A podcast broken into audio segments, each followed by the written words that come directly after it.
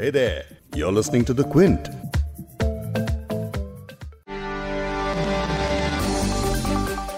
जैसे रिश्तों के रूप बदलते हैं नए नए सांचे में ढलते हैं बिल्कुल वैसे ही बिहार विधानसभा चुनाव में दोस्त और दुश्मन भी बदल रहे हैं। वैसे तो टक्कर तीन अलायंसेस के बीच होगी लेकिन आज बात एनडीए में मची हलचल की करेंगे जिसमें जनता दल यूनाइटेड के नीतीश बाबू के खिलाफ लोक जनशक्ति पार्टी अपने नाखून तेज करके करीब करीब पंजाब मार चुकी है।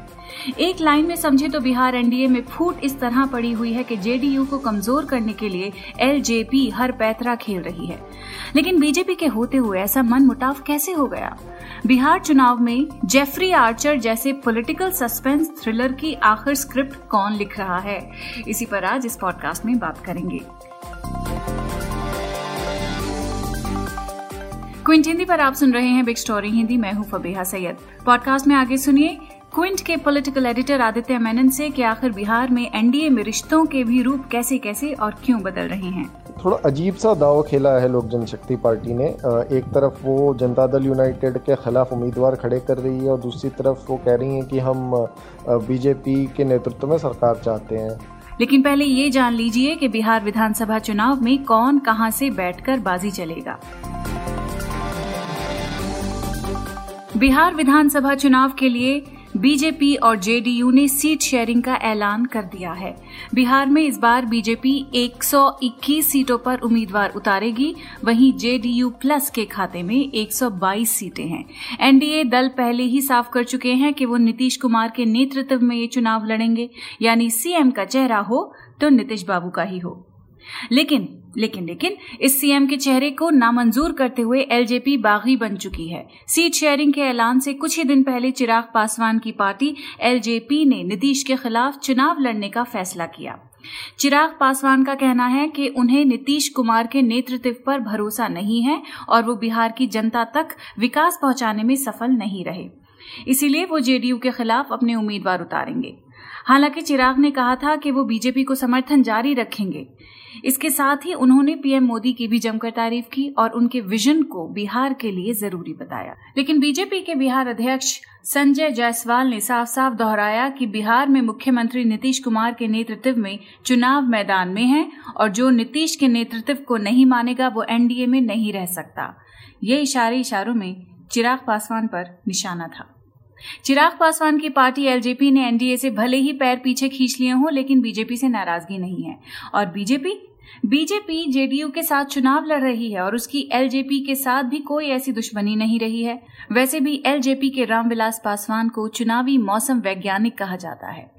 अब ये कंफ्यूजन बिहार के वोटर के सामने क्यों रखी है, इस पर क्विन के रिपोर्टर शादाब मोइजी पूछ रहे हैं कि जनाब ऐसे कैसे? ये खास वीडियो आप क्विंट की वेबसाइट और यूट्यूब और फेसबुक चैनल्स पर देख सकते हैं, लेकिन अब इस शतरंज के खिलाड़ी एलजेपी की अगर बात करें तो एलजेपी एनडीए में नहीं रहेगी, लेकिन बीजेपी का भी हाथ नहीं छोड़ेगी। तो ये रिश्ता आखिर क्या कहलाता है? इसे समझेंगे क्विंट के पॉलिटिकल एडिटर आदित्य मेनन से। थोड़ा अजीब सा दाव खेला है लोक जनशक्ति पार्टी ने।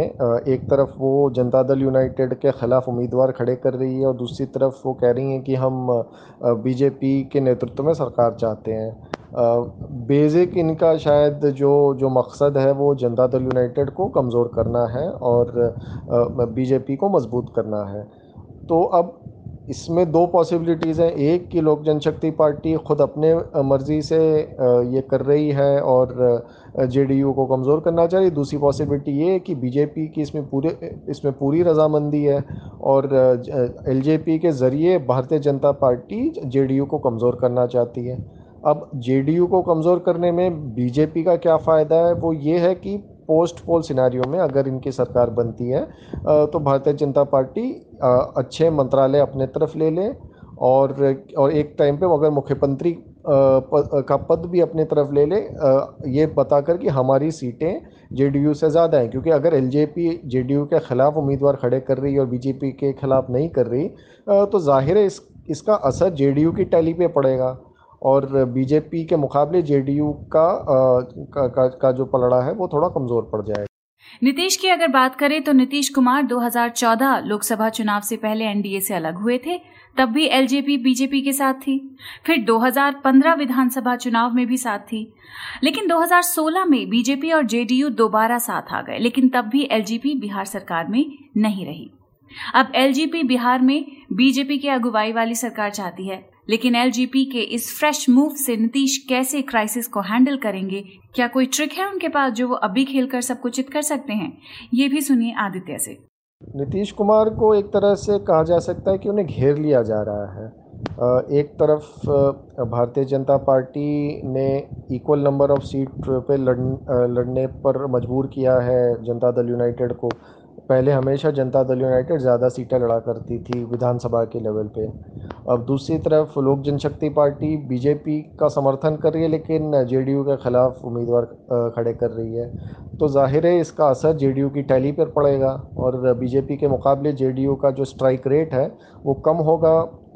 चांस ये है कि जो जब रिज़ल्ट आएँगे तो जेडीयू के, बीजेपी के मुकाबले कम सीटें होंगी। तो पोस्ट पोल में अगर इनकी सरकार बनती है तो जेडीयू को नुकसान होगा थोड़ा जो भी अरेंजमेंट आता है उसमें। अब ट्रिक नीतीश कुमार के पास सिर्फ़ एक ही है और वो ये डर बीजेपी के जहन में डालना कि अगर उन्होंने नीतीश कुमार का एहतराम नहीं किया या उनके हितों की रक्षा नहीं की तो जेडीयू फिर से महागठबंधन बना के राष्ट्रीय जनता दल के साथ मिल जाएँगे। ये एक इकलौता बार्गेनिंग चिप है नीतीश कुमार के पास। और सिर्फ़ इसी डर से शायद बीजेपी ने जेडीयू के साथ अपना ये गठबंधन बरकरार रखा है, क्योंकि वो चाहती है कि जेडीयू किसी भी हालत में आरजेडी और कांग्रेस के पास वापस ना जाए। लेकिन क्या इससे एनडीए को नुकसान हो सकता है क्या? एनडीए को अब ज़ाहिर है थोड़ा नुकसान तो पड़ेगा, क्योंकि अगर जो जेडीयू 120 करीब सीटें लड़ रही है, और अगर उन में से ज़्यादातर सीटों में एलजेपी जेडीयू को नुकसान पहुँचा रही है तो एनडीए की टैली पे इसका असर पड़ेगा ज़रूर। दूसरी ओर अब बीजेपी और एलजेपी अगर मिलकर जेडीयू को इस तरह नुकसान पहुँचा रहे हैं तो इसकी भी कोई गारंटी नहीं है कि जेडीयू भी बीजेपी के ख़िलाफ़ बीजेपी वाली सीटों में ऐसा ना करे। ऐसा हो सकता है कि साइलेंट तौर पे कुछ सीटों पर जेडीयू के जो समर्थक हैं या जेडीयू के वर्कर्स हैं, वो कांग्रेस या आरजेडी या कोई तीसरी पार्टी को सपोर्ट कर दें। अब बात करते हैं उन बागी नेताओं की जिन्होंने बीजेपी छोड़, एलजेपी में एंट्री मार ली है ताकि जेडीयू के खिलाफ लड़ सकें। लेकिन इस पॉइंट को समझने से पहले अपने जहन में एक चीज़ साफ़ कर लीजिए कि एलजेपी और बीजेपी के बीच गहरी दोस्ती है, लेकिन फिर भी बीजेपी ऐसे में क्यों अपने नेताओं को एक दूसरी पार्टी में जाने देगी और उस पार्टी के साथ अपने रिश्ते भी बहाल रखेगी? कंफ्यूजिंग है ना? समझा रहे हैं आदित्य। कई सारे बीजेपी लीडर्स हैं जो अभी लोक जनशक्ति पार्टी के टिकट पर जनता दल यूनाइटेड के खिलाफ लड़ने की तैयारी कर रहे हैं।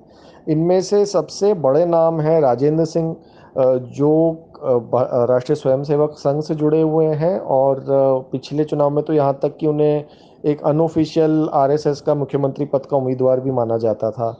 तो ऐसे किसी नेता का लोक जनशक्ति पार्टी में जाना वो ऐसा लगता नहीं है कि भारतीय जनता पार्टी नेतृत्व के आशीर्वाद के बिना ऐसा वो करेंगे, क्योंकि उन, उनका उनका संगठन में और संघ में कई साल से उनका ताल्लुक रहा है।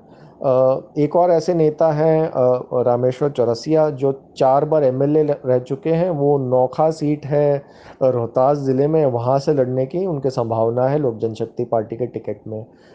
जवाहर प्रसाद हैं जो सासाराम से कैंडिडेट हो, होने वाले हैं लोक जनशक्ति पार्टी के। वो पाँच बार बीजेपी के एमएलए रह चुके हैं। तो ये काफ़ी पुराने नेता हैं बीजेपी के और ऐसा लग नहीं रहा कि ये बिना अपने पार्टी की इजाज़त के लोक जनशक्ति पार्टी में शामिल हो जाएँगे बिना किसी वजह के।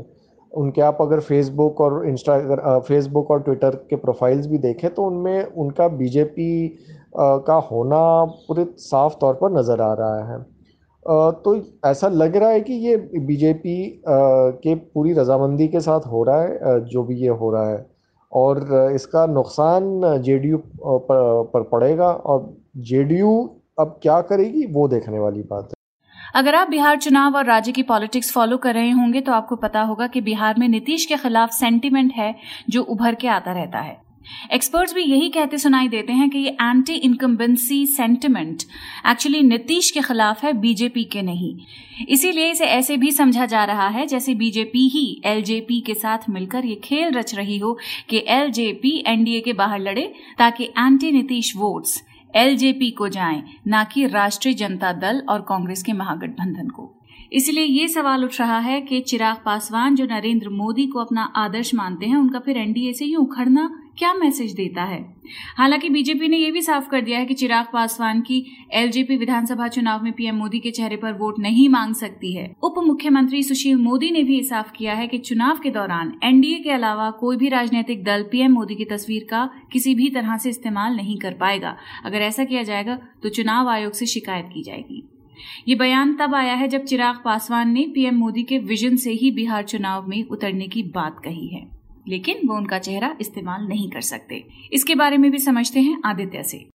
चिराग पासवान नीतीश कुमार के खिलाफ इलेक्शन लड़ रहे हैं। नीतीश कुमार के नेतृत्व के खिलाफ गए, लेकिन एनडीए से अभी तक गए नहीं हैं चिराग पासवान। उनके वालिद साहब रामविलास पासवान अभी तो हॉस्पिटल में हैं, लेकिन अभी भी वो केंद्र मंत्री हैं। एलजेपी केंद्र में भारतीय जनता पार्टी की सरकार को, का समर्थन कर रही है और एनडीए का हिस्सा है। तो एनडीए में अभी भी बरकरार है। बीजेपी ने अब तक एलजेपी के खिलाफ डायरेक्टली कुछ नहीं कहा। उन्होंने सिर्फ़ इतना कहा है कि हाँ नीतीश कुमार के नेतृत्व में हम चुनाव लड़ रहे हैं। लेकिन ये उन्होंने एलजेपी की मुखालिफत बीजेपी ने खुलकर नहीं की है। तो ऐसे में ये शायद नहीं कहा जा सकता कि चिराग पासवान और एलजेपी ने एनडीए के साथ कोई गद्दारी या एनडीए के खिलाफ कोई कदम उठाए हैं। अब बात करते हैं बीजेपी और रीजनल पार्टीज़ के साथ उसके रिश्ते की। बीजेपी का ये रिकॉर्ड रहा है कि उनसे एक के बाद एक कई राज्यों में जो पार्टियाँ मज़बूत बनी हैं, उन रीजनल पार्टी से समझौता किया गया। जैसे जैसे वो आगे बढ़ती हैं, सहयोगी दलों के नेताओं के वोट बैंक में सेंघ लगाती हैं और फिर कुछ सालों में वो पहले नंबर की पार्टी बनकर उभर जाती है। गुजरात में जनता दल से समर्थन लेना, बाद में सबसे बड़ी पार्टी बन जाना फिर हरियाणा में आईएनएलडी के साथ गठजोड़, कर्नाटक में जेडीएस महाराष्ट्र में शिवसेना के साथ गठबंधन। ये सब उदाहरण है। जरा इन गठबंधनों का इतिहास देखेंगे तो नतीजा एक ही मिलता है और वो ये कि बीजेपी साथियों के कंधे पर सवार होकर ऊपर चढ़ी है। अब बिहार चुनाव की पूरी शतरंज की बिसात बित चुकी है, जिसके बाद अब ये देखना दिलचस्प होगा कि किसकी चाल कितनी सटीक बैठती है और कौन किसे मात देता है। युवा नेता चिराग पासवान का ये कड़ा और बड़ा फैसला उन्हें बिहार की राजनीति में कितने नंबर देगा, इस पर भी सभी की नज़रें टिकी होंगी। नीतीश के नज़रिए से देखें तो उन्हें पहले ही से चिराग की बेवफाई का अंदाज़ा था। इसीलिए उन्होंने दलित नेता जीतन राम मांझी का एक बार फिर बाहें फैलाकर स्वागत किया। लेकिन मांझी किस हद तक एलजेपी के डैमेज को भर सकेंगे, ये भी 10 नवंबर को ही पता चल पाएगा। इस पॉडकास्ट के एडिटर हैं संतोष कुमार और इसे प्रोड्यूस किया है फबेहा सैयद ने। अगर बिग स्टोरी हिंदी आपको सुनना पसंद है तो क्विंट हिंदी की वेबसाइट पर लॉग ऑन कीजिए और हमारे पॉडकास्ट सेक्शन का मज़ा लीजिए।